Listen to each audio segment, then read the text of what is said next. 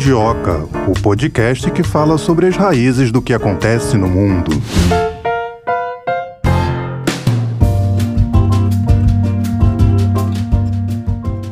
Segundou, hein, Melina? Começando mais uma semana aqui no Mundioca, mais uma segunda-feira em que BRICS é o nosso tema central. E hoje, em particular, vamos falar de um contrato firmado entre dois integrantes do BRICS, Brasil e Rússia, não é isso? É isso mesmo, tá? E começando essa segunda-feira com todo o gás, que a gente tem muita coisa importante para falar. Esse contrato de fornecimento de urânio entre a Rússia e o Brasil pode beneficiar, sabe quem? A nossa Amazônia Azul, a nossa costa, né, que tem uma toda uma importância econômica e obviamente nós temos interesse em defendê-la. A Internex, a subsidiária da estatal nuclear russa Rosatom, assinou agora em dezembro de 2022 um contrato para a venda de urânio às usinas nucleares brasileiras a partir de 2023. Será que a nossa indústria, a indústria brasileira não produz o suficiente para a gente consumir? Em que esse urânio enriquecido vai ser usado? Vamos falar um pouquinho sobre a energia nuclear. É uma energia limpa? É, será que nós podemos, ah, num futuro próximo, em 5, 10 anos, vir a exportar essa energia? Eu não sei, vamos perguntar para o nosso primeiro entrevistado do episódio de hoje. Inácio Loyola Pereira Campos, professor aposentado do Departamento de Engenharia Nuclear da Universidade Federal de Minas Gerais. Seja bem-vindo aqui ao Mundioca, professor, tudo bem? Tudo bem, é um prazer e uma honra participar desta entrevista, desse bate-papo. Professor, começar te perguntando, pedindo para o senhor esclarecer aqui para a gente, o que prevê esse contrato para venda de urânio às usinas nucleares brasileiras? Bem, esse contrato, ele teve é, um memorando de entendimento e, na verdade, ele foi assinado em Viena no dia 26 de setembro de 2022, tá? em duas cópias, uma em russo e outra em português. Bom, os principais pontos abordados nesse contrato de cooperação mútua são os seguintes: manutenção do ciclo de vida, operação e descomissionamento de usinas nucleares de alta capacidade existentes na República Federativa do Brasil. Então, isso aí, é, na verdade, significa um apoio ao nosso crescimento no setor nuclear, porque as usinas elas têm um ciclo de vida, iniciam a operação durante um determinado tempo e depois são des desligadas e descomissionadas, ou seja, o material utilizado ele deve ser armazenado é, adequadamente. Então esse aí, essa é uma cooperação bastante interessante, porque é, quem tem experiência e pode transferir essa experiência, nós temos, na verdade, uma economia, digamos, de tempo. Tá? Segundo, construção, manutenção do ciclo de vida, operação e descomissionamento de novas usinas nucleares de alta capacidade, baseada em tecnologias russas na, na República Federativa do Brasil. Então, isso aí é, é delicado, mas significa um tipo de cooperação que envolve também transferência de tecnologia. Então, mais uma vez, tendo a transferência de tecnologia, fica mais fácil o desenvolvimento. Um caso o submarino propulsão nuclear. Né? Nós não temos a tecnologia para a construção mecânica desse submarino. Então, foi feito um acordo de transferência de tecnologia com a França e o submarino é da classe Scorpene. E o Brasil ficou a cargo, é, cabe ao Brasil o desenvolvimento na, da, do reator nuclear que irá mover, né, fornecer energia para esse submarino. Terceiro, construção, manutenção do ciclo de vida, operação e descomissionamento de novas usinas nucleares terrestres e flutuantes de baixa capacidade, baseadas em tecnologias russas na República Federativa do Brasil. A energia nuclear, ela é uma energia que nós podemos, se for utilizada para geração, por exemplo, de energia elétrica, é uma energia firme, ela não depende, por exemplo, da quantidade de chuva. Nós ligamos a, usina nuclear e ela opera em plena capacidade. Então, isso aí é uma vantagem, 24 horas por dia. Então, se, por exemplo, se tivermos uma usina eólica, uma usina fotovoltaica, elas têm um período de operação. Então, a fotovoltaica opera enquanto tem sol e a outra enquanto tem vento. Não ventou, zera basicamente a produção de energia. E na nuclear, não, nós contamos as 24 horas do dia. É, quarto, é, suprimento de usinas nucleares existentes e futuras na República Federativa do Brasil, bem como é, serviço e serviços nas fases inicial e final do ciclo de combustível nuclear, produtos de urânio, em particular raleu, um produto de urânio enriquecido com teor de isótopos urânio 235 superior a 5%, mas inferior a 20%. A produção para energia elétrica, um reator nuclear trabalhando na geração de energia elétrica, o grau de enriquecimento é na faixa de 3%.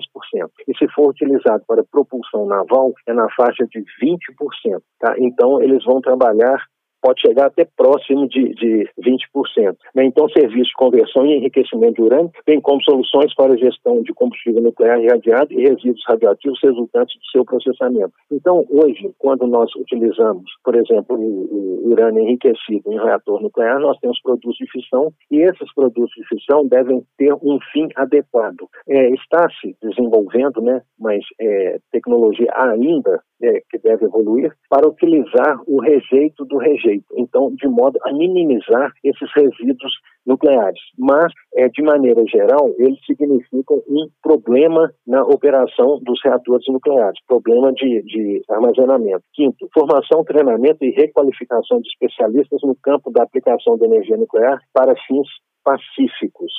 Isso aí também é interessante, porque a qualificação é, muitas vezes se, se faz, quando se faz um convênio com um país que tem mais experiência, é, o pessoal, em tese, é mais qualificado. Então, essa, essa transferência de conhecimento é, economiza é, muito tempo o sexto, esclarecimento adequado da sociedade sobre os benefícios do emprego da energia nuclear para fins pacíficos. É, esse ponto é bastante interessante. Por quê? Porque a, o cartão de visitas da energia nuclear é Hiroshima e Nagasaki. Então, é o pior cartão que nós podemos ter numa área do, do conhecimento. Então, as pessoas, assim, de maneira geral, elas têm pavor da energia nuclear. Mas nós temos várias aplicações é, benéficas. Então, inclusive em tratamento de câncer, é, irradiação de, de alimentos e outro, outras é, aplicações. Né? Então, esse, esse conhecimento é, da energia nuclear aplicações para fins pacíficos é de fundamental importância.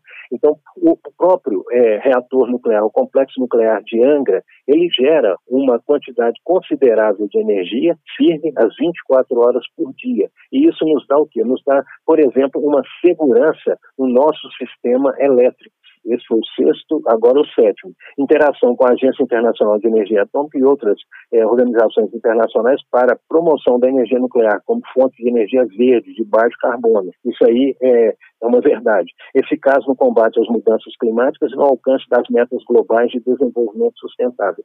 O conceito é, no que tange a energia nuclear, ele mudou sobremaneira no ano passado, porque é, dia 24 de fevereiro é, teve início o conflito Rússia-Ucrânia, né, que a Rússia é, classifica como um, uma ação militar especial, tá? e o que, que ocorreu nesse conflito? O fornecimento de energia, basicamente petróleo e gás para a Europa, é, foi muito reduzido. E com isso, a Europa entrou numa crise no, em termos de energia.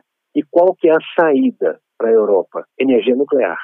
Só que tem um problema. Por exemplo, a Alemanha, ela fechou as usinas. As usinas nucleares estão paradas, a, a grande maioria. E reativar elas não foram descomissionadas, foram desligadas, mas não desmontadas. Tá? Então, reativar essas usinas nucleares é, um, é um, uma tarefa, digamos assim, hercúlea, porque pelo tempo é, vários especialistas já morreram, estão com Alzheimer, é, estão em outra atividade e esqueceram. A eletrônica, ela evoluiu. E uma eletrônica, quando fica parada, ela deteriora. E para restabelecer essa eletrônica, normalmente nós não vamos sair de uma eletrônica antiga e colocar uma nova eletrônica, porque ela pode estar sujeita a erros. E erro em, em um complexo nuclear é muito grave.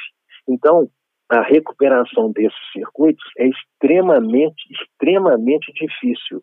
Muito também em função de que os chips não são mais fabricados.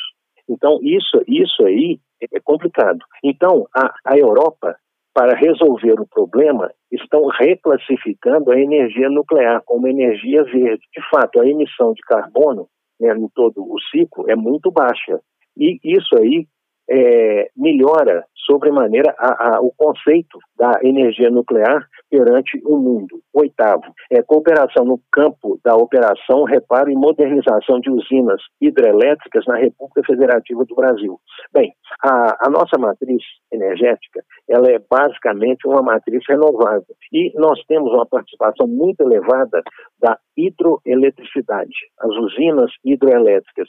Porém, à medida que o tempo passa, é, existe uma evolução tecnológica e esses geradores mais antigos, a eficiência dele, deles, a eficiência operacional já deixa a desejar. Então, essas atualizações podem ser é, bastante é, benéficas para o Brasil.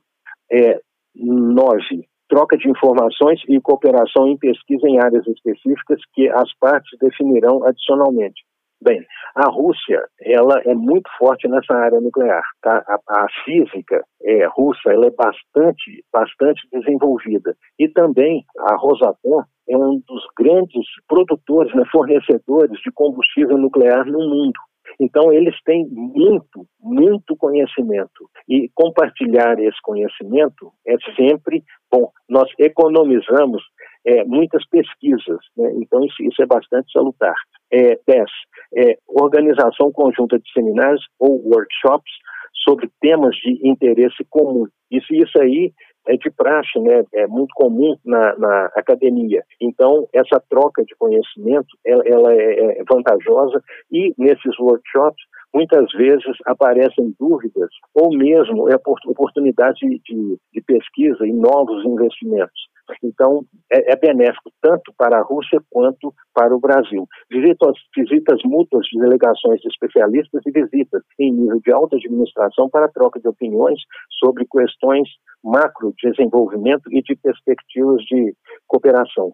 Então, o acordo, ele é um pouco maior, né, mas esses pontos aí são é, os, o, os, principais no que tange a cooperação e troca de, de conhecimento e de, e de tecnologia. Tá? É, esse, e também vale ressaltar que nesse memorando de entendimento, esse, no artigo 1 né, é citado o seguinte: considerando o desejo da República Federativa do Brasil e da Federação Russa de expandir, expandirem o uso da energia nuclear para fins pacíficos, então, isso é interessante. Fins pacíficos, como uma fonte de energia de baixo carbono e segura, que é um fator importante para garantir o desenvolvimento social e econômico. As partes pretendem explorar oportunidades de assistência e parceria estratégica, com base nos princípios de benefício recíproco e equilíbrio de interesse entre as mesmas, em uma ampla gama de áreas. Então, a energia ela é um dos pilares da sociedade moderna. Então, um Estado, um país sem energia, ele não desenvolve, ele está fadado ao fracasso. E é, a garantia no fornecimento de energia é de vital importância. Então, é, no início desse século, é, algum, nós tivemos a instalação de algumas montadoras de veículos aqui no Brasil. Elas poderiam ter ido para outros países, inclusive em outros países onde o custo da mão de obra ele é menor mas por que, que não foram e optaram pelo Brasil? Exatamente pela segurança energética. Então, tem países que falta energia em determinadas regiões, tem dois dias de energia e falta um dia de energia. Então, uma, uma montadora de veículos não vai para esse país, ela vai para um, para um outro em que existe é, segurança energética. Esse é um dos pontos de escolha de, de investimento. Professor, eu gostaria que o senhor falasse para o ouvinte que conhece pouco sobre esse assunto, como é que o urânio é usado e se ele é encontrado na, na natureza. O senhor pode detalhar isso aqui para a gente? É, o urânio ele é encontrado na natureza com um, um percentual, urânio 235. O urânio 235, quando ele recebe o choque de um nêutron, ele fissiona. Ele, é, então, esse núcleo divide em dois núcleos, né, dois produtos. Então, se somarmos as massas entre os reagentes, né, o urânio 235 mais o nêutron e o produto é, resultante, existe uma diferença de massa. Então, a massa do produto é ligeiramente menor que a massa do, digamos assim, do reagente. Tá? Então, essa diferença de massa ela é convertida em energia de acordo com a equação, a famosa equação do Albert Einstein, é, é igual a mc2. Então, é a diferença de massa digamos assim, no sistema MKS, metro quilograma segundo. Então, é a diferença de massa em quilogramas vezes a velocidade da luz ao quadrado e nos dá uma energia em joules.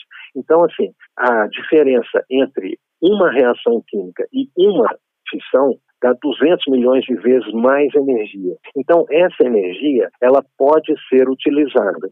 Mas o, o que nós encontramos na natureza, urânio encontrado na natureza, 0,71, aproximadamente 0,71% é de urânio é, 235 e 99,3 aproximadamente, tá?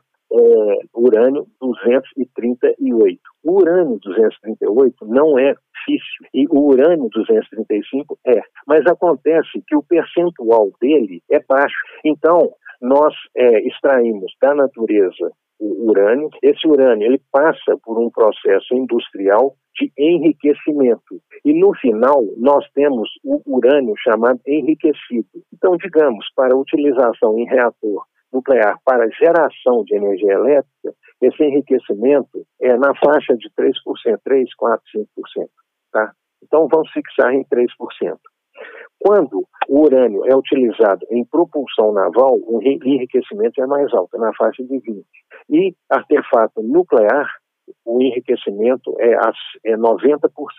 Tá? Então, esse, esse processo de enriquecimento, ele gasta uma determinada energia. Então, eu não posso gastar mais energia para enriquecer o urânio do que a energia que eu vou obter. Esse, hoje, é um impedimento para a fusão nuclear.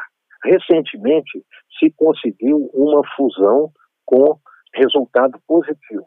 A energia é, final foi superior à energia é, colocada para a realização do processo. Isso aí torna o processo viável? Torna, mas deve, devemos levar talvez uns décadas ou mesmo séculos para sairmos dessa escala de laboratório e chegarmos na escala é, industrial. Então, esse enriquecimento, nesse enriquecimento, o Brasil possui uma das melhores centrífugas do mundo. O, o, processo, o processo brasileiro é o que gasta menos energia, então é o tem maior eficiência final.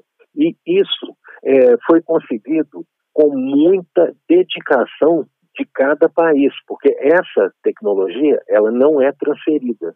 Tá? Então tem todo um procedimento. O Brasil optou pelo desenvolvimento da tecnologia de enriquecimento na década de 70. Não tem muito tempo que ele conseguiu. Ainda nós não somos autossuficientes é, na produção do urânio enriquecido, né? Então, com teor de, de urânio 235 maior.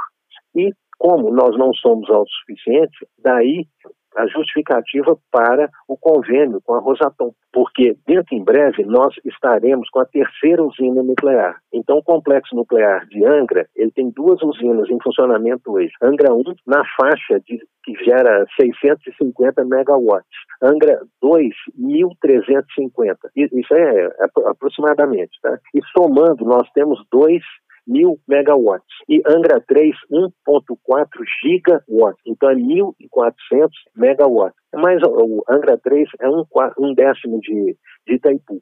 Mas é uma energia firme. E o Brasil hoje não tem é, condições de produzir o combustível para as três usinas. Então, por isso é que nós temos esse, esse convênio e, inclusive, nesse, esse convênio pode contemplar é, usinas de, de enriquecimento é, isotópico para é, fornecimento de combustível ao complexo nuclear de Angra. Então, seria Angra 1, 2, 3. Então, esse acordo, ele vale assim, a partir da assinatura, né? mas o fornecimento de combustível é a partir de 2023. Então a gente pode concluir que as usinas de Angra vão ser as maiores contempladas, né? Queria que o senhor falasse um pouco mais sobre a importância delas aqui para o Brasil. Bem, é, no Brasil, nós temos vários componentes na nossa matriz energética. Então, entra o petróleo, fonte não renovável, entram fontes renováveis, geração hidroelétrica, fotovoltaica, eólica, né, o, o biodiesel também. Então, tudo isso tem um peso na matriz energética. Agora, quando que entra na matriz energética? É quando nós garantimos o fornecimento. Então, vamos lá. É, em 2012, foi publicado nos Estados Unidos um artigo bastante interessante, que entraríamos em uma mega seca. devido não a El Niño e Laninha, que ocorrem lá no Pacífico, mas um fator influente maior chamado PDO, é oscilação decenal do Pacífico, Pacific Decadal Oscillation. E esse período de seca seria da ordem de 20 a 30 anos. Então, em 2014, nós tivemos uma seca muito forte aqui no Brasil. E, recentemente, outro período de seca. Então, nessa seca de 2014, assim, o Rio São Francisco é praticamente a cabeceira secou, a usina de Três Marias ficou com 5% de água, o, reservatório é, em São Paulo, fornecimento é, Cantareira, fornecimento de água para a cidade de São Paulo, foi no segundo volume morto, né, chegou no segundo volume morto. Então, o que, que isso implica? A geração hidroelétrica ela ficou comprometida e no início do século também, é, foram é, priorizadas usinas a fio d'água. Por exemplo, Belo Monte é uma usina a fio d'água. Né? O nível do reservatório, ele depende se tem mais ou menos chuva. Então, diminuiu a chuva, a geração diminui muito. Então, por exemplo, no ano, no ano passado, é, nós viramos o ano, é no ano atrasado, os, a, o é, Belo Monte operava, tem 18 usinas, 18 turbinas, e operava com uma turbina apenas em metade da capacidade, porque é uma usina fidada. Agora, a, a, a, usina nuclear, independente do ciclo é, hidrológico, ela opera basicamente a 100% da capacidade. Então, isso aí significa uma energia firme e dá uma segurança muito grande no, na, no sistema elétrico eh, de um país. Então, a, usina, ela é de vital, a usina nuclear é de vital importância. O petróleo é uma fonte não renovável. Um dia, ele não vai acabar, mas a, a disponibilidade vai reduzir. Por exemplo, nós temos um incentivo ao carro elétrico, bacana. Agora, o carro elétrico, ele, a bateria dele tem que ser carregada. Então, de alguma forma, tem que ter energia elétrica para carregarmos é, as baterias dos, dos veículos elétricos. Né? À medida que a, o petróleo é, reduz, né, a disponibilidade de petróleo reduz no mundo, nós temos que substituir por outras fontes. Agora, uma fonte bastante promissora é a nuclear porque é, existem é, em vários países reservas de urânio e essa reserva pode ser aproveitada. É, no futuro, talvez passamos da, da fase de é, fissão, que é a quebra do núcleo, para a fusão nuclear, que nós vamos é, juntar é, núcleos e, por exemplo, hidrogênio, né, é, trítio, mas outro componente vai dar o hélio, hélio 4. Então, isso aí, nós não temos ainda tecnologia é, disponível aqui na Terra. Professor, o senhor falou um pouquinho que o cartão de visitas da energia nuclear seria o que aconteceu em Fukushima e Nagasaki. Tem como é, essa imagem ser melhorada? Bom, o que eu observo a partir de uma experiência do acidente de Fukushima. Tá? Ele ocorreu dia 11, salvo engano, 11 de março de 2011, no Japão, no complexo nuclear de Fukushima. À época, eu concedi várias entrevistas e o, o que eu observei é que a sociedade ela tem um temor muito grande no que tange a energia nuclear. E esse, esse medo, ele não foi descartado.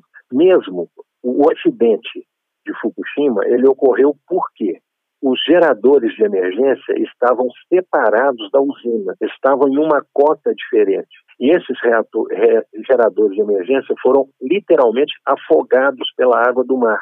Então a água do mar os cobriu. A usina nuclear de Fukushima, ela resistiu ao terremoto mas a população ela ficou apavorada, inclusive em nível local, porque tem vazamento de radiação. E esse vazamento de radiação ele persiste por muito tempo. Aqui no Brasil nós tivemos o, o acidente em Goiânia, com o Césio 137. E à época a imprensa noticiava a, a todo instante mas o que nós observamos que a energia nuclear ela é bastante segura. Quando ocorre uma contingência ou um acidente, esse acidente ele é analisado ao extremo, é profundamente analisado e sai uma, uma normativa ou indicadores para se alterar o, o, projeto de modo que esse evento não mais ocorra. O, o acidente de Fukushima é similar por exemplo, uma pessoa com um marca-passo. Tem uma bateria e a bateria do corpo dela sai em dois fios e coloca para o vizinho carregar, um, um companheiro, né, andando. Então, se der problema com, com o outro, você fica em uma situação extremamente é, complicada. Então, lá, o que, que aconteceu no acidente? É, tinha, tinha reator funcionando, esses reatores foram desligados, alguns já estavam desligados. Mas na hora que o reator funciona e ele é desligado, é, o núcleo continua, é, os produtos de fissão continuam gerando energia. Então, na faixa de 2% da capacidade máxima. E essa energia ela tem que ser retirada a qualquer custo do núcleo, porque senão a temperatura sobe e o núcleo funde. Então, para a retirada dessa energia, nós necessitamos também de energia, porque é um ciclo é forçado. Tá? Então, o que, que aconteceu? Na hora que ocorreu o terremoto, as linhas de transmissão foram interrompidas.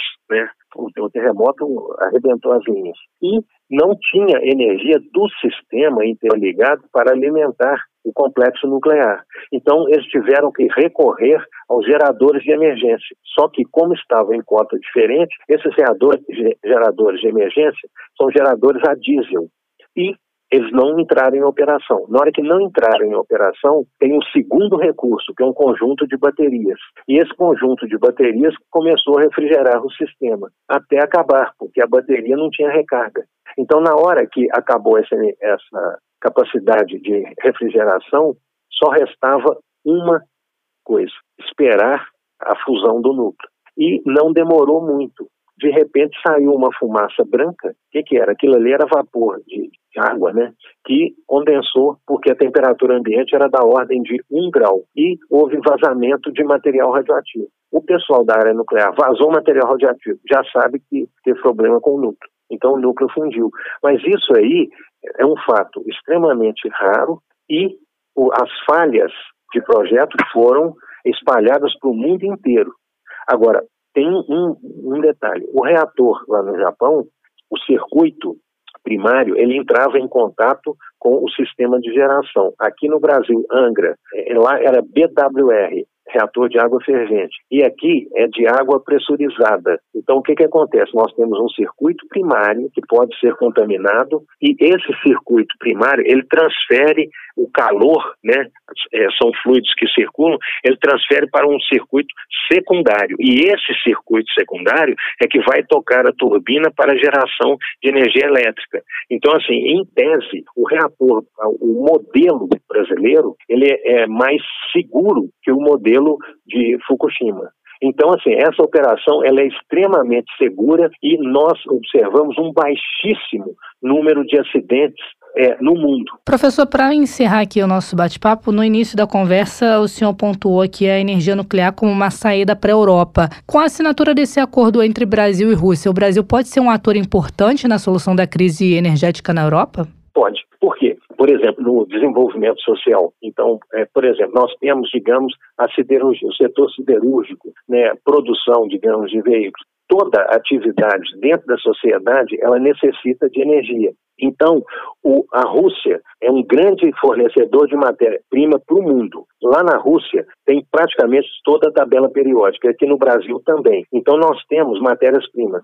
E, e, essa matéria-prima ela pode ser trabalhada. Então, vamos supor, a siderurgia lá na Rússia. Algumas é, siderurgias fecharam, porque não tem disponibilidade energética para o funcionamento da, da unidade é, siderúrgica e, ao mesmo tempo, suprir as necessidades é, da sociedade. Então, lá na Europa, agora é inverno. Nos Estados Unidos um inverno rigoroso, está sendo um inverno rigorosíssimo. E isso implica em consumo de energia. Então, as usinas, por exemplo, siderúrgicas, foram fechadas. Alguém tem que suprir é, os, os produtos que elas forneciam. Então, existe um vácuo no mercado e o Brasil ele pode aproveitar esse vácuo. Então, por exemplo, a Holanda, a Holanda ela, ela produz alface, couve, esse, esse negócio, então estufa. Um, um agronegócio é em estufa. Isso aí implica em quê? Implica em um altíssimo gasto de energia. A eficiência da fotossíntese é muito, muito baixa, mas é a fotossíntese que, que mantém basicamente a vida aqui na Terra, né? Então, é, né, sob esse prisma, o Brasil é um ator excelente em nível mundial e pode ofertar diversos produtos eletrointensivos, né, digamos, para a Europa. Então ele pode suprir a falta, a deficiência que a Europa é, terá em função da falta de energia. Esse é um aspecto. Tá certo, nós conversamos com Inácio Loyola Pereira Campos, professor aposentado do Departamento de Engenharia Nuclear da Universidade Federal de Minas Gerais. Professor, muito obrigada por esse bate-papo, que a gente volte a conversar numa próxima oportunidade. Eu que agradeço foi uma grande honra. Obrigado. Obrigada, Mais professor. Um abraço. Tchau, tchau. Obrigado. Tá certo, professor. Tchau, tchau. Um beijão. Outro. Tchau, tchau. Você falou aí da Amazônia Azul, Melina. Nossa costa, a costa brasileira, tem mais de 7 mil quilômetros, sendo que o Brasil tem sob sua jurisdição 3 milhões e meio de quilômetros quadrados de espaço marítimo. Essa área é reconhecida internacionalmente por conta das riquezas naturais e minerais abundantes que apenas o Brasil pode explorar economicamente. Tá aí a nossa Amazônia Azul. Pois é, se alguém de fora quiser pescar aqui ou fazer outra atividade, atividade econômica nas nossas águas, não pode, né, Thay? não. A área da Amazônia Azul abriga as reservas do pré-sal, além de diversas rotas marítimas para escoamento de mais de 95% do comércio exterior brasileiro. O Brasil já deixou claro aí ao mundo inteiro, por meio de várias iniciativas junto à ONU, que rejeita o interesse estrangeiro sobre a sua zona econômica exclusiva, como, por exemplo, a Amazônia Azul. A Amazônia Azul é um termo que foi designado pela Marinha do Brasil. Reiterando o que você falou, navegação, pesca, turismo, geração de energia renovável e principalmente principalmente extração de petróleo e gás, fazem da faixa oceânica um território fundamental para a economia e para a soberania aqui do Brasil. Então vamos continuar falando sobre esse assunto, sobre esse contrato firmado aí entre Brasil e Rússia, trazendo mais um convidado aqui para o episódio de hoje. É, com o próximo convidado, sabe do que, que a gente vai tratar? Qual a importância do Brasil usar a energia nuclear do urânio enriquecido nos nossos submarinos? Será que dá alguma diferença um submarino ele ter propulsão é, nuclear. A gente conversa agora com o Aquilino Senra, ele que é físico, engenheiro nuclear e professor titular do programa de engenharia nuclear da COP UFRJ. Tudo bem, professor? Seja muito bem-vindo aqui ao Mundioca. Tudo bem, é um prazer estar aqui com vocês. Professor, o senhor acredita que esse contrato do Brasil com uma empresa russa para que a Rússia forneça urânio enriquecido para o Brasil pode beneficiar aqui a nossa Amazônia Azul? Então, veja bem, o, esse fornecimento que está sendo feito, na realidade, é resultado de uma licitação internacional que foi feita pela empresa holding da INB, das Indústrias Nucleares do Brasil. Essa empresa se chama Embepar. É uma empresa brasileira de participações em energia nuclear, binacional SA. Ela resulta do processo de privatização da Eletrobras, porque como as duas empresas, no caso a INB e a Eletronuclear, atuam no setor de geração de energia nuclear e ela é monopólio da União, ela não poderia ser privatizada. Então, para isso, se criou essa empresa e, junto com Itaipu Binacional, é, fizeram essa Embepar. Mas a contratação no urânio é diretamente através da ANB. A ANB é a empresa estatal brasileira responsável por todo o ciclo do combustível nuclear. O ciclo do combustível nuclear, aqui traduzindo de uma maneira geral, é todo o processo industrial que vai desde a mineração do urânio até a fabricação dos elementos combustíveis que são eh, depois transportados para as usinas de Angra dos Reis, onde é produzida a eletricidade, a energia elétrica. O programa que, vamos dizer assim, atua diretamente na questão da Amazônia Azul é o programa da Marinha do desenvolvimento de um reator, que é um projeto importantíssimo, para a propulsão naval. E é, nesse aspecto tem uma importância forte na, na questão do, da Amazônia Azul. A Amazônia Azul é uma área no litoral brasileiro, é uma área considerável, ela representa quase 70% do território continental brasileiro. E ali tem é, coisas que são importantíssimas para o país tem biodiversidade, tem a pesca, que está aí no dia a dia, e recursos minerais. Eu destaco, por exemplo, a questão do pré-sal, que foi uma descoberta é, recente, 2007, da, da, Petrobras, e onde se encontrou jazidas de petróleo, áreas de exploração de petróleo, que hoje respondem por 70% da produção da Petrobras. E que transformaram a Petrobras na maior empresa da América Latina. Hoje é muito devido a exatamente essa exploração do petróleo no mar. Então, só te dou exemplo, assim, de momento, esse do pré-sal, mas há outros minerais embaixo que podem ser no futuro também prospectados e também produzidos. Pode ter até urânio lá embaixo, é uma possibilidade. Então, toda essa riqueza que faz toda uma diferença para o desenvolvimento econômico, social de um país, ela tem que ser protegida. E a proteção, no caso, é através da utilização de submarinos nucleares que possam fazer toda a guarda do, do litoral. Então, respondendo sua pergunta objetivamente, esse contrato que foi é, feito entre a Embepar barra INB com uma subsidiária da Rosatom, se chama Internexco, ela, na realidade, atende apenas ao fornecimento de urânio para as usinas de Angra 1 e Angra 2. Agora, professor, esse urânio, ele poderia ser usado em quê? O senhor falou aí de propulsão naval. Pois é, urânio ele é um energético, né? Então tem várias aplicações, não só no, na questão da geração de energia, como inúmeras aplicações que são socialmente aceitas na medicina nuclear, diagnóstico e tratamento de doenças, na indústria, para fazer esterilização de é, equipamento, é, na agricultura, em vários setores que você possa imaginar, se aplica a radiação é, nuclear. Mas o, o principal é na, na geração de eletricidade.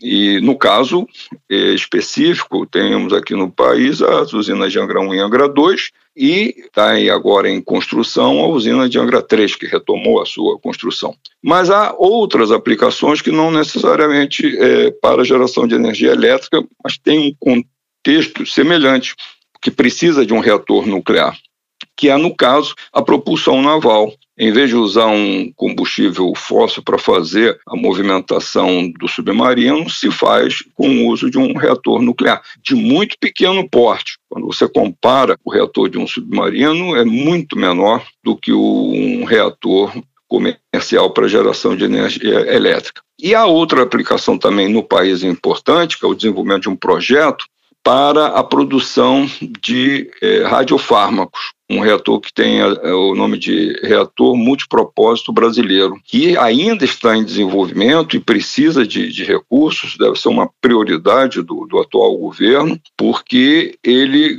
garante autossuficiência de radioisótopos para a produção de radiofármaco no Brasil. O Brasil, em 2006, 2007, teve uma descontinuidade no fornecimento desses radioisótopos e, com isso, reduziu fortemente a aplicação é, na medicina nuclear. Então, é um projeto que, quando é, for concluído, ele também vai precisar de urânio.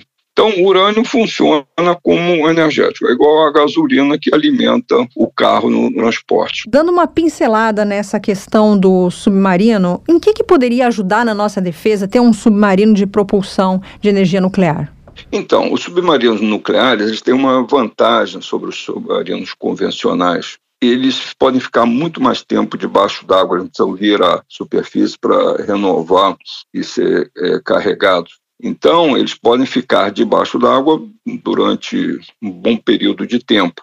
E com isso, ele passa a ser um instrumento de defesa não facilmente identificado, sejam por navios ou até por, por aviões, porque ele fica navegando por submerso, debaixo d'água. Então, isso torna ele uma arma de defesa importante, de, de mais dificuldade de detecção. Tem a vantagem da, do deslocamento, tem é, a vantagem, inclusive, da autonomia, porque o combustível ele pode ser utilizado por um ano, aí sim é que tem que ser feita uma, uma recarga. Então, como arma de defesa, ele tem vantagens comparativas com submarinos convencionais.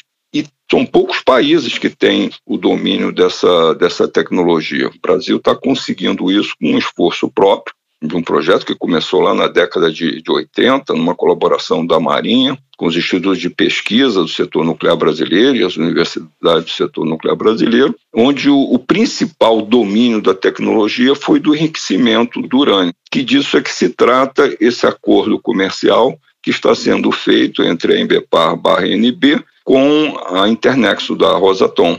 Porque o urânio que sai da, das minas de, de, urânio, ele tem um baixo percentual de um dos seus componentes, que é o urânio 235. E para geração de energia elétrica, esse percentual tem que ser aumentado. Isso passa por um processo industrial que é chamado de enriquecimento isotópico do urânio, que sai desse percentual baixo de 0,7% até 5%. E aí são produzidos combustíveis nucleares. Isso para aplicação nas usinas de Angra. Então, o limite é 5%. Já para o submarino nuclear, esse enriquecimento tem que ser um pouco maior. Ele é superior a 5% e, em alguns casos, pode chegar a 20%. Isso aumenta a densidade de potência, permite que o submarino arranque mais rápido, tenha mais agilidade, tenha capacidade de, maior de, de propulsão. Então, com isso, é, tem que haver uma capacidade interna no país de fazer o enriquecimento. Na parte militar, quem faz esse enriquecimento é a própria Marinha. Ela tem uma unidade de enriquecimento em Aramar, e no caso é, civil, é, que atende às usinas de Angra 1 e Angra 2, o enriquecimento é feito na fábrica de Resende, da INB.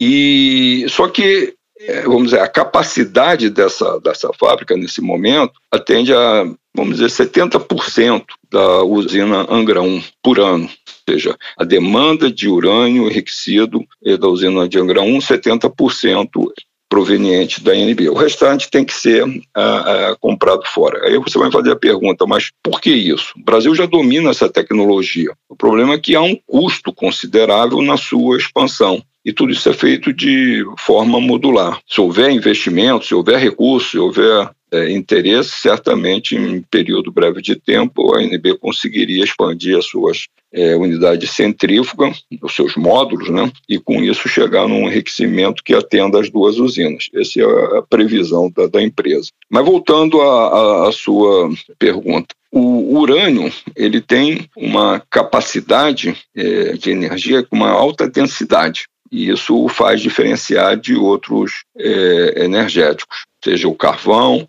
é, seja gás natural, qualquer um deles. E tem uma vantagem também em relação a, renováveis. Ela é uma fonte é, que é contínua, ela não é intermitente, como a eólica e a solar. A eólica e solar, evidente que não tem vento e não tem sol, elas param de, de gerar energia. Então, elas precisam ter uma base que sustente os momentos em que estão fora da sua capacidade plena de geração. E essa é uma das vantagens comparativas do, do urânio. Em relação à preservação da Amazônia Azul, essa é uma preocupação nossa? Ah, deve ser sim, porque, como eu disse aí no, no início, o país tem uma zona econômica exclusiva nesse litoral e ele tem que ser é, é protegido é, como qualquer outra fonte de, de, de, riqueza. Então, o papel do desenvolvimento da tecnologia nuclear para a propulsão naval é fundamental nesse sentido. Porque, vamos dizer assim, os limites de águas do litoral brasileiro ele tem que ser eh, constantemente é, é, verificado se não tem invasão, se alguém não vem aqui, pesca o que não deve, leva os minerais que não deve, ou faz alguma atividade que venha a prejudicar a produção de petróleo, que, como eu disse, hoje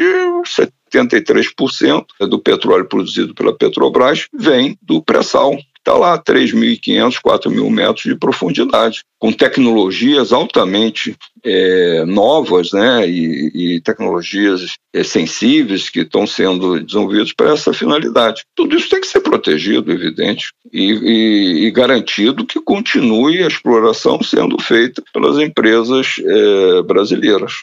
Então é, é, fundamental, sim, é, é, um projeto importante, o projeto do desenvolvimento do reator do submarino nuclear.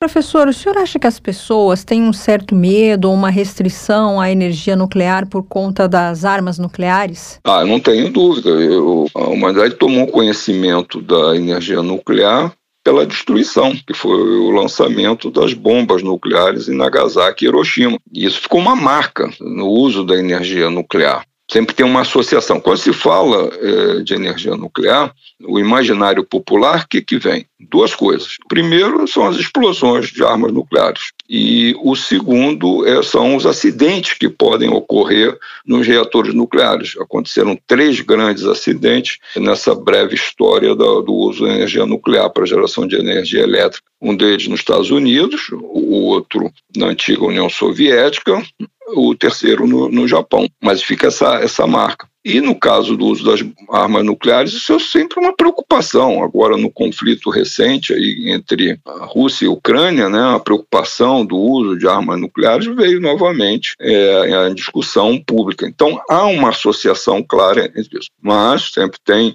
um, um porém, Há outras aplicações da energia nuclear que são socialmente aceitas. Eu citei o caso do uso na medicina nuclear. Isso ninguém discute, tem aplicações das mais diversas, tanto para diagnóstico quanto para tratamento. Há outras aplicações da energia nuclear também que são socialmente. A própria geração de energia elétrica. Hoje no mundo tá, esse percentual está entre 10% e 12%. O Brasil é, é bem baixo ah, em relação a, ao total da matriz energética brasileira. Mas no mundo é 10% a 12%. Então, é, um, é, uma contribuição essencial. E mais ainda, no caso brasileiro, dá estabilidade à, à rede e funciona como uma operação de, de base, né, garantindo aí quando, quando há alguma redução das outras fontes. Então, é, tem essa imagem e tem os aspectos em que ela é aceita da energia nuclear. Porque tem uma coisa curiosa. O desenvolvimento econômico de um país ele é diretamente proporcional à sua capacidade de produção de energia. Só se cresce economicamente se a geração de energia crescer. Se não crescer, não há. E o nosso caso aqui no, no país, nós precisamos melhorar essa situação econômica. E vamos precisar fazer investimentos grandes na geração de energia elétrica. E a nuclear entra com uma boa participação. Aí, segundo o planejamento plurianual, que é realizado pela empresa de pesquisa energética, EPE, é prever a construção em número de reatores nucleares, que eles agora não falam em reatores nucleares, falam em energia né, gerada, é de 8 a 10 novos reatores nucleares até 2050. Então, vai precisar de muito urânio, aí o Brasil tem que aumentar a sua capacidade interna de produção, e com isso depender, inclusive, do fazer contratos ou processo de licitação para fornecimento de, de urânio. Então, apesar desta imagem que a a sociedade tem da energia nuclear, eu entendo aí que ela foi sendo melhorada, essa imagem, a aceitação pública, ao, ao, longo dos anos. Como está o Brasil no que tange à energia nuclear? Como tudo nosso aqui, atualmente passa por um conjunto de dificuldades, né?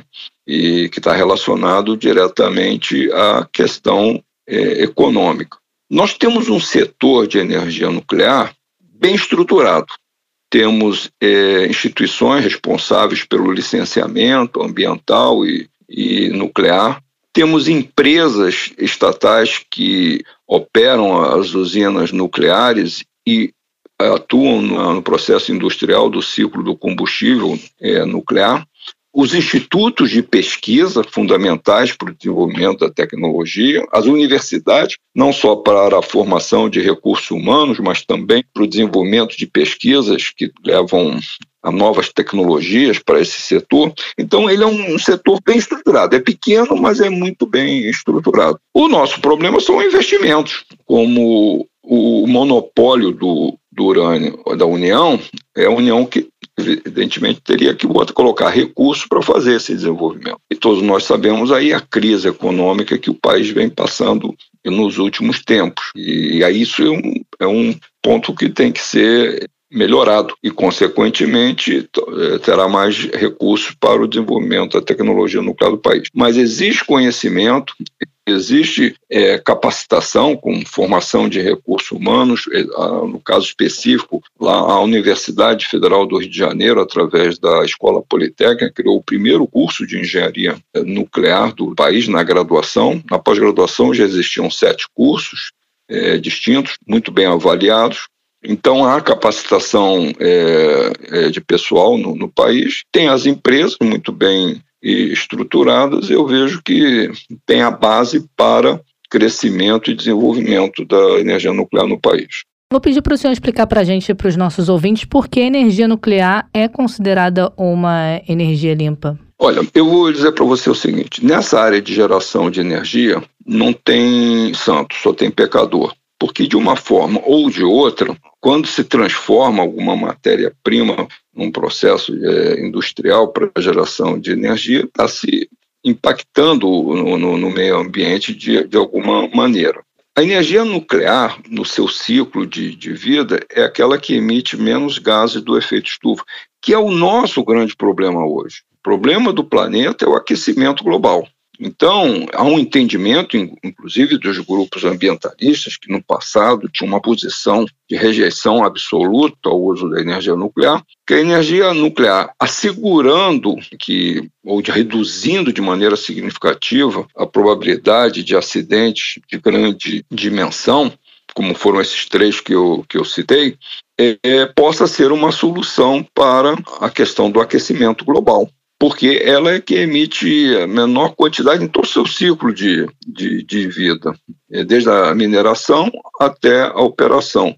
A operação da usina nuclear não emite gases do, do, do efeito estufa, mas antes, na, na produção do, dos elementos e da construção e de tudo, tem é, é, emissões. Mas feito todos os cálculos para todas as fontes, ela é que menos impacta. Então, nesse sentido, ela é uma energia limpa, não há o, é, questionamento. O que se questiona é a possibilidade de acidente e aí ocorrerem liberações acidentais de radioatividade.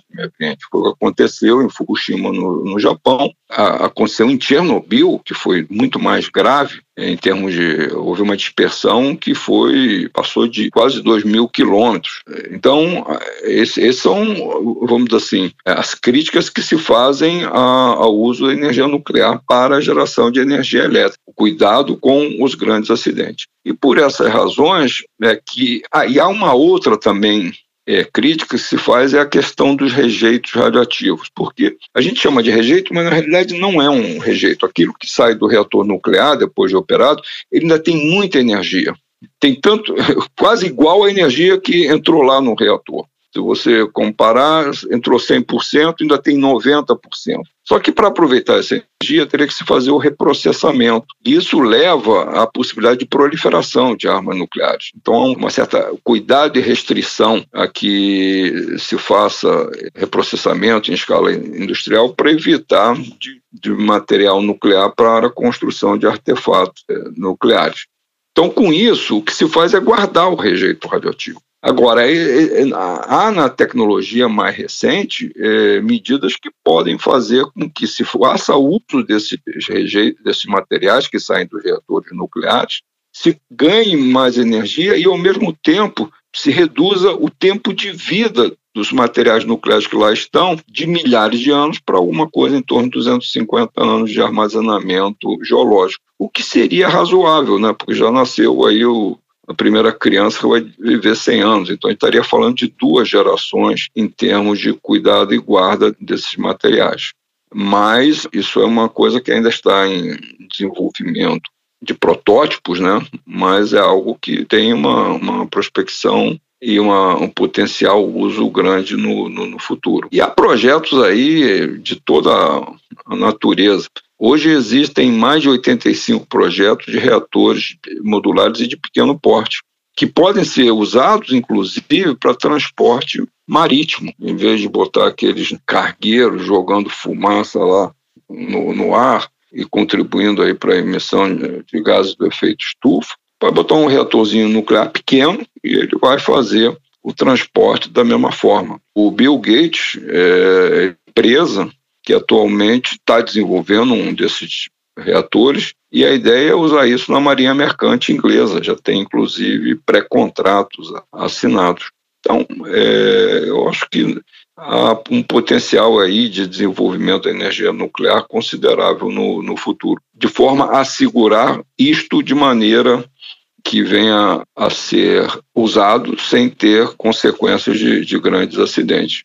E a vantagem é que tem uma duração é, grande, né, em termos de ciclo do, do, do, combustível nuclear. Ainda há bastante urânio aí no, no, no planeta. Então, eu não estou nem falando de outras aplicações, como, por exemplo, essas naves aí que estão indo para fazer pesquisas é, espaciais, tudo ali é um reatorzinho nuclear que é, vai, vai gerando energia. Esse que vai para Marte é um reator nuclear que vai transportar a espaçonave para Marte. Estamos falando de uma tecnologia de múltiplo uso, eficiente e que ainda terá muito para crescer nas próximas décadas. Tá certo, a gente conversou com o professor Aquilino Senra, físico, engenheiro nuclear e professor titular do programa de engenharia nuclear da COP UFRJ. Muito obrigada por esse bate-papo. Já fica o convite para voltar outras vezes aqui no Mundioca para a gente continuar falando sobre esse assunto. Estou à sua disposição. Tchau, tchau, professor. Um abraço, tchau. Um abraço, tchau. Bom, falamos bastante sobre esse contrato aí firmado entre Brasil e Rússia e, segundo a Rosatom, a empresa russa, o contrato foi resultado de uma licitação internacional aberta e é o primeiro contrato de longo prazo com o Brasil para fornecimento de produtos de urânio enriquecido na história da estatal russa. Bom, sigamos acompanhando e esperamos que realmente beneficie aí a nossa Amazônia Azul, essa parceria, mais uma parceria envolvendo aí integrantes do BRICS, mais uma parceria envolvendo Brasil e Rússia. Pois é, agora sabe o que eu vou fazer? vou ser beneficiada pelo mundo bizarro. Eu e você. Mundo Bizarro. Melina, qual foi o valor mais alto que você já pagou por uma calça jeans? Ah, eu não, não costumo gastar muito, não. Sei lá, 150, Não 100, chegou à casa dos mil, não, não né? Não, não tenho coragem. É, rapaz, mas uma calça jeans, pior. Não sei se é pior ou se é melhor. Uma calça jeans encardida e toda detonada foi arrematada pelo valor de 114 mil dólares em um leilão nos Estados Unidos. Mas por que raios alguém pagou tão caro em uma calça jeans que estava toda detonada, toda encardida? É porque esses são os únicos jeans conhecidos da época da corrida do ouro americana, quando milhares de pessoas foram para a Califórnia depois que se encontrou o metal por lá em 1848, ou seja, pagaram é, alguém, né, quem conseguiu arrematar pagou esse valor porque é uma raridade. E por é, falando em raridade, né, há uma suspeita de que essa calça jeans seja aí a mais antiga do mundo. Olha, ah, será? Você gostaria de ter a calça jeans mais antiga do mundo? Eu não. Eu também não. Dia desses eu tava conversando com a minha prima, tem 18 anos. Aí eu comentei, a gente tava ouvindo uma música no carro. Aí eu falei, essa música é quando eu tinha sua idade, usava aquela calça jeans cintura bem baixinha, ela já me olhou com aquela cara de reprovação, porque está fora de moda. Ah, é? Tá. Imagina, é, agora voltou a moda a calça de cintura alta. Imagina só, você tá com a calça jeans mais antiga do mundo, ela tá fora de moda. Olha, eu adoro lavar roupa. Pra mim, ela não ia dar pra ficar esse tempo todo encardida. ia ficar lavando até ela ficar como nova. ia perder dinheiro, né? Ia perder dinheiro. E olha, tem mais. Acredita-se que essa calça jeans pertencia a John Dement, um comerciante e sobrevivente do naufrágio do SS Central America, um navio que afundou por causa de um furacão em setembro de 1857. Ele partiu do Panamá a caminho de Nova York, lotado de passageiros que começaram sua jornada na Califórnia. E ele foi uma das 135 pessoas que se salvaram dessa tragédia. 425 pessoas morreram. Então, é, Será é, tem, que era dele mesmo? É, tem um, além da raridade, tem um fator histórico nessa calça jeans. Ela tá importante, rapaz. É, coisa de museu, né? É, por isso que foi arrematada aí por 114 mil dólares. O que restou desse navio foi encontrado na costa da Carolina do Norte, no estado ao sul de Nova York, em 1988. Aí foram encontrados milhares de quilos de ouro, além de muitos objetos pessoais das vítimas do naufrágio. 270 desses itens foram a leilão junto com essa calça jeans. E no total esse leilão arrecadou quase um milhão de dólares. Eu sempre fico aquela dúvida, né? Será que era mesmo? Será que fizeram testes genéticos? É, Tem como fazer isso? Eu acho que não, tá tudo no campo da especulação arriscou. Quem pagou aí o valor arriscou. Vai dizer que, ah, é a calça jeans mais antiga do mundo. Aí daqui a pouco aparece algo comprovando, não, essa aqui essa é era a mais uma... antiga. Era... Aí gastou o dinheiro à toa. Pois é, era só uma calça jeans suja. Encardida e detonada. Esse foi o Mundo Bizarro de hoje.